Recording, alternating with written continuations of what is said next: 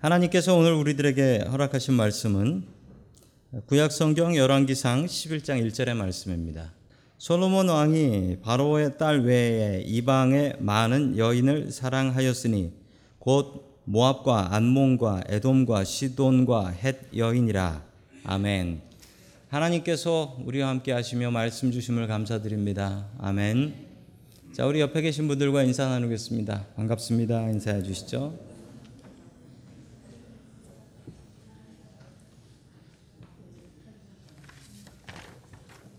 자, 오늘 지혜를 구하라 라는 제목을 가지고 예, 하나님의 말씀을 증거하겠습니다. 예, 계속해서 솔로몬 왕의 이야기입니다. 솔로몬은 다윗의 아들이었습니다. 그리고 솔로몬이라는 이름에는 뜻이 있었는데 평화라는 뜻이 있었습니다. 그 이스라엘 사람들은 인사를 할 때 샬롬이라고 인사를 합니다. 샬롬이라고 인사하는데 그 샬롬의 뜻이 평화입니다. 평화. 그래서 그 평화라는 이름을 따서 솔로몬이라고 이름을 지어준 거죠. 다윗 왕의 소망이었습니다. 너무 전쟁을 많이 하고 싸움을 많이 해서 좀 싸움 없는 세상이 왔으면 좋겠고 그리고 그 왕이 바로 솔로몬이었으면 좋겠다. 그런 마음으로 솔로몬에게 이름을 이렇게 지어준 것입니다. 동네마다 인사가 다릅니다. 인사가 달라요. 그래서 이 이스라엘에서는 샬롬이라고 평화, 전쟁하기 싫어서 그런 거죠. 그렇게 인사를 하고요. 또 우리 보통 이제 악수하는 악수는 원래 이 악수가 아, 나는 무기가 없다, 너랑 싸울 생각이 없다라는 뜻에서 이제 악수를 한다라는 거예요. 나 빈손이다 그런 뜻이고요. 한국에서 옛날에는 이렇게 인사를 했지요. 예. 어, 식사하셨어요. 이렇게 인사를 했습니다. 왜 그렇게 물어봤냐면 그때는 그렇게 밥 굽는 사람들이 많아가지고 식사하셨어요. 이렇게 물어봤었다라고 합니다. 솔로몬은 지혜로 유명한데 얼마나 유명하냐면 이뭐 한국에서 우리 교회에서 기도할 때 늘 솔로몬과 같은 지혜를 허락해 달라 이렇게 기도하지 않습니까? 자, 그래서 한국에 가면요. 한국에 이 수능 시험 치는 날이 되면 대학 입학 시험을 치는 날이 되면 교회에서 수능 기도회라는 걸 합니다. 어떻게 기도를 하냐면 그 수험표하고 똑같아요. 1교시 땡 시작하면 교회에서 땡 소리 나요. 그럼 그때부터 기도하는 거예요. 언제까지 하냐면 쉬는 시간까지. 예, 그리고 저 쉬는 시간에 화장실도 다녀오셨다가 다시 또 들어와서 2교시 시작합니다. 그럼 또 기도하고 이렇게 기도를 해요. 제가 그 기도회 때 어떤 분의 사진인데 보니까 이 이거 간판을 달고 기도하는데 간판이 뭔가 보니까 자기 아들이야. 자기 아들 이름을 걸고 저렇게 예, 기도를 합니다. 어떻게 기도하냐면 주여 솔로몬과 같은 지혜를 주시옵소서. 또한 어, 주님 어, 찍는 대로 답이 유도탄처럼 정답을 찾아가게 하여 주옵소서. 이렇게 기도를 합니다. 솔로몬의 그 지혜는 무엇일까요? 우리가 지혜를 왜 가지고 살아야 하는 것일까요? 지혜는 어떻게 하면 받을 수 있는 것일까요? 오늘 하나님의 말씀을 통해서 그 답을 찾기를 원합니다. 자, 첫 번째 하나님께서 우리들에게 주시는 말씀은 하나님께 지혜를 구하라 라는 말씀입니다. 하나님께 지혜를 구하라. 어떤 남자가 결혼을 했는데 결혼을 하고 나서 좀 불평이 생겼습니다. 아내에 대해서. 제 얘기 아니고요. 하나님께 찾아가서 불평을 했습니다. 하나님, 제가 연애할 때 처녀 때는 그렇게 여자들이 조용하고 얌전하고 그런데 왜 결혼을 하면 이렇게 사람이 완전히 바뀌어 수다스럽고 말도 많아지고 어? 정말 마음대로 한다고 하나님 이거 불량품 아닙니까? 리콜해 주십시오. 라고 기도를 했습니다. 그랬더니 하나님께서 이렇게 답을 주셨대요. 처녀는 내가 만들었지만 아줌마가 그렇게 된 건 네가 만든 거다. 그러니까 네 책임이다 그러더래. 아 그럼 좋습니다. 그럼 또 하나 질문이 있습니다. 하나님 제가 몰래 비상금을 숨겨 놓는데 아내가 정말 기가 막히게 찾아냅니다. 어디다 숨기면 됩니까? 라고 물어보니까 하나님께서 이렇게 답을 해주셨대요. 어, 네 안에 성경책에다 숨겨놔라. 네 안에는 절대 성경을 읽지 않는다. 그리고 봉투에다 이렇게 써라. 여보 사랑에 필요한 곳에 써. 그래야 걸려도 칭찬을 받을 수 있다. 놀라운 지혜 아닙니까? 주님께서 주시는 지혜는 어떤 것일까요? 우리 열왕기상 10장 1절의 말씀을 같이 보겠습니다. 시작. 스바 여왕이 주님의 이름 때문에 유명해진 솔로몬의 명성을 듣고서 여러 가지 어려운 질문으로 시험해 보려고 솔로몬을 찾아왔다. 아멘. 스바의 여왕이라는 여왕이 있었습니다. 일단 우리가 스바라는 동네를 모르죠. 자, 그 동네가 어떤 동네냐면 지도에 보시면은 나오죠. 쉐바라고 나옵니다. 쉐바. 저기는 지금 어디냐면 예멘입니다. 예멘. 예, 사우디아라비아 남쪽에 있는 나라인 예멘이라는 나라입니다. 그 당시에 저 스바라는 동네가 뭐로 유명했냐면 아, 저 동네가 무역으로 유명했다고 합니다. 이 배들이 배 타고 무역하는 사람들이 저 쉐바라는 곳에서 머물렀고 저기서 물건을 팔고 내리고 사고 이런 일들을 했던 것이죠. 솔로몬이라는 사람이 이스라엘에서 큰 무역하고 있다라는 얘기를 듣고 이 스바의 여왕이 찾아갑니다. 찾아가서 솔로몬을 만나고 어떻게 무역하나 어떻게 머리를 쓰고 있나 얼마나 지혜로운가 그것을 보기 위해서 이스라엘로 간 것이죠. 자, 그래서 솔로몬을 만납니다. 당시에 솔로몬은 큰 무역을 하고 있었는데요. 그 무역하는 모습이 열왕기하 1장 17절에 나옵니다. 같이 봅니다. 시작.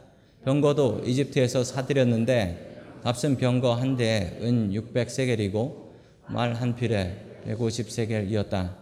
그렇게 들여와서 그것을 해족속 시리아 왕들에게 되팔기도 하였다. 아멘.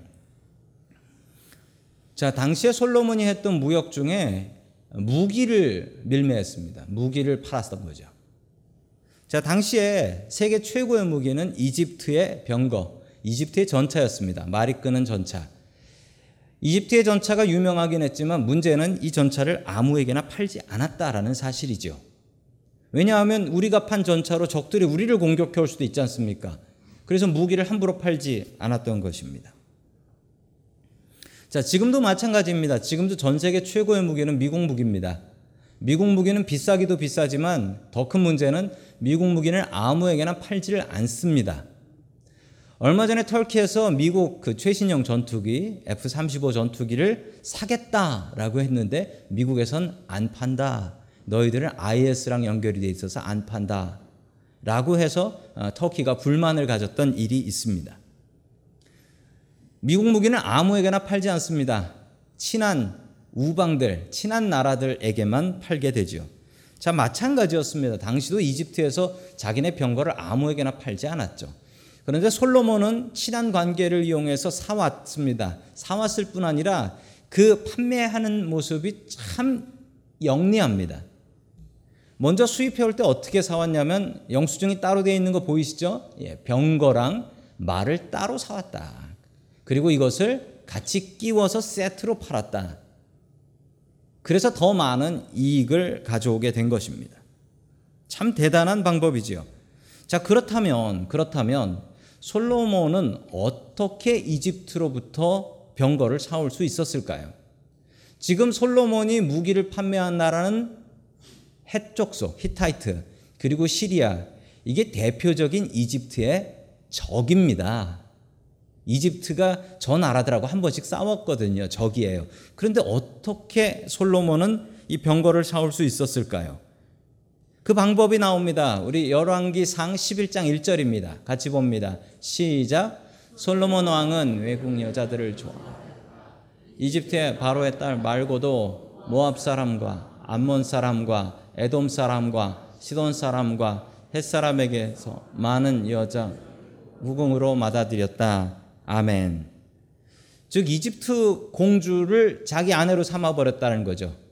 그 이집트하고 이스라엘이 결혼 관계, 사돈 관계로 뭉쳐 버린 것입니다. 그걸 이용해서 이집트로부터 병거를 수입해 옵니다. 말과 병거를 수입해 와서 그걸 몰래 뒤로 해서 저 히타이트하고 시리아 사람들한테 팔아버렸다라는 얘기입니다.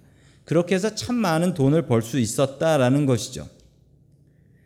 이스라엘은 참 살기 힘든 나라입니다. 지도를 보시면 이스라엘의 위치를 잘 짐작할 수 있는 지도가 나옵니다. 세계 대륙이 한 지역에 묶여 있습니다.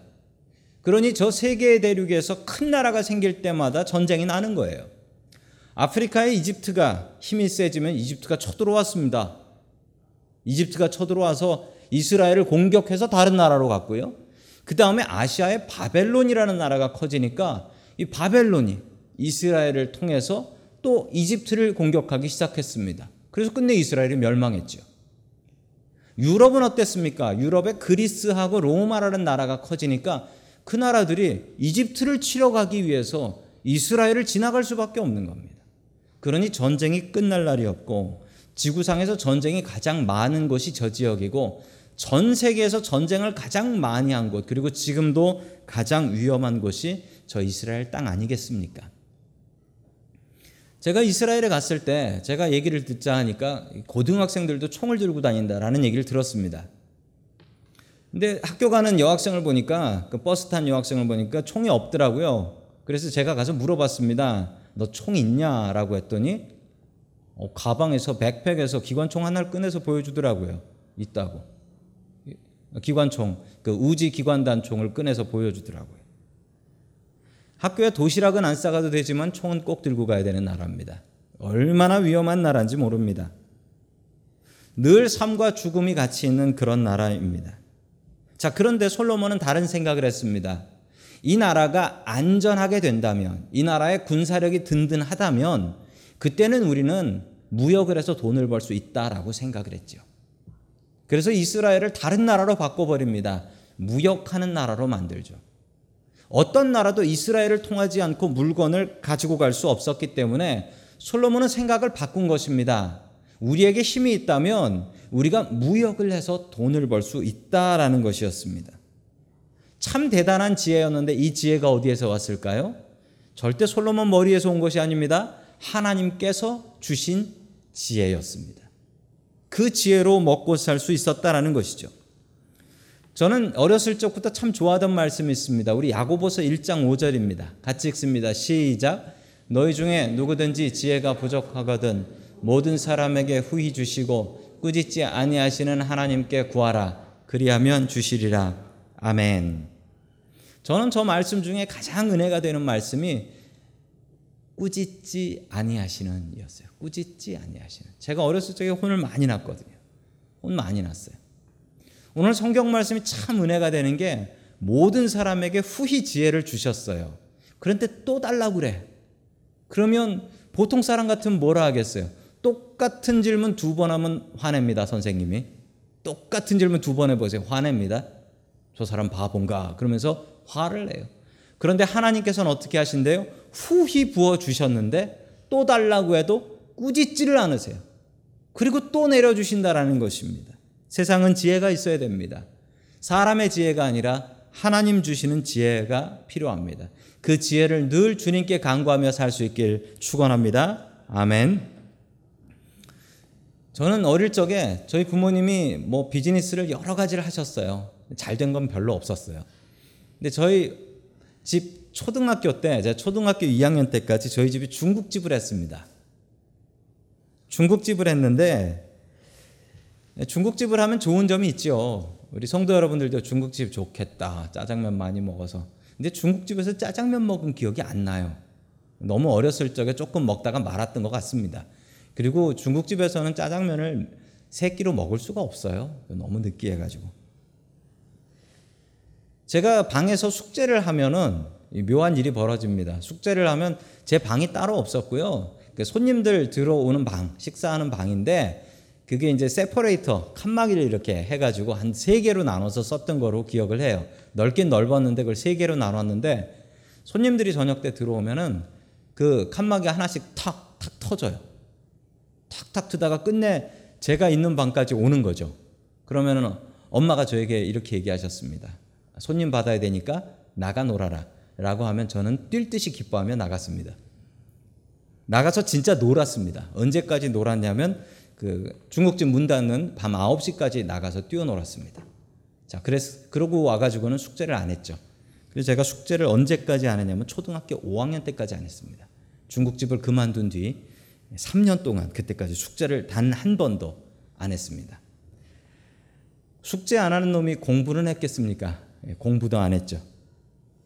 늘 공부 안 하니까 선생님한테 혼나는 게 일이었습니다.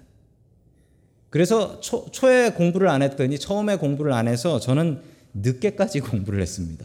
아주 늦게까지 미국까지 와가지고 공부를 할 수밖에 없었습니다. 늦게 공부하니 너무 나쁜 게 많았고 뭐 기초도 부족하고 그래서 하나님께서 주신 이 말씀 붙잡고 늘 공부를 했습니다. 어떻게 했냐면 늘 기도했죠. 하나님 지혜를 주십시오. 학교 갈 때도 기도했고 그리고 시험지를 받으면 시험지 놓고 기도하고 문제 풀고 그 버릇 때문에 지금도 설교 준비할 때 늘 기도하고 설교 준비를 해요. 설교 준비할 때 성경 펼 때도 기도하고 성경 펴고 예배 드릴 때도 그렇고 교회 와서도 그렇고 늘 지혜 달라고 기도했습니다. 한 번은 미국에서 이제 공부하면서 제가 박사 공부할 때 그 등록금 부족했던 적이 있었습니다. 그때도 하나님 채워 주시옵소서. 기도하니까 채워 주셨던 기억이 있습니다. 지혜는 늘 구해야 됩니다. 오늘 주신 하나님의 말씀에 깊은 뜻이 있는데 지혜는 늘 부족하다. 아무리 똑똑한 사람도 지혜가 부족하다는 거예요. 지혜가 부족하면 어떻게 해야 되느냐? 하나님께 구해야 된다. 지혜가 부족할 때마다 하나님을 구해야 된다라는 말은 결론적으로 말씀드리자면 하나님과 늘 같이 있으라는 거예요.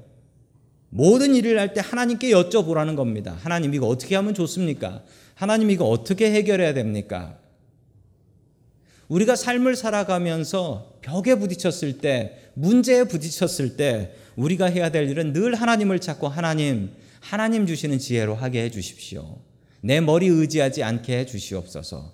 이렇게 기도하고 간구하고 응답받을 수 있는 저와 성도 여러분들 될 수 있기를 주님의 이름으로 간절히 축원합니다. 아멘. 두 번째 하나님께서 우리들에게 주시는 말씀은 하나님을 두려워하는 것이 지식의 근본이다라는 말씀입니다. 하나님을 두려워하는 것이 지식의 근본이다. 어, 제가 아는 목사님이 계신데요. 그 목사님이 저랑 나이는 비슷한데 이제 결혼을 조금 늦게 하셨어요. 결혼을 늦게 하셔가지고 아이를 늦게 낳았습니다. 근데 아주 예쁜 딸이 있어요. 다섯 살짜리 여자 딸이 있는데 그 딸이 아주 똑똑해요. 말을 어떻게 그렇게 똑똑해 하는지 몰라요. 근데 그 교회 권사님이 계신데 여자 권사님이 자랑거리가 있는 권사님이 있어요. 그 권사님의 유일한 자랑은 예수 그리스도가 아니라 그 권사님의 유일한 자랑은 어, 하버드 간 소녀딸이었어요. 그래서 이제 만나는 사람마다 자랑을 하는데 만나는 사람마다 자랑을 하는데 그, 그 다섯 살짜리 여자 해야 하는데 목사님 딸한테 자랑을 하고 싶은데 어떻게 자랑을 할까 하다가 이렇게 자랑을 한 거예요. 너도 커서 하버드 가라 라고 자랑을 한 겁니다.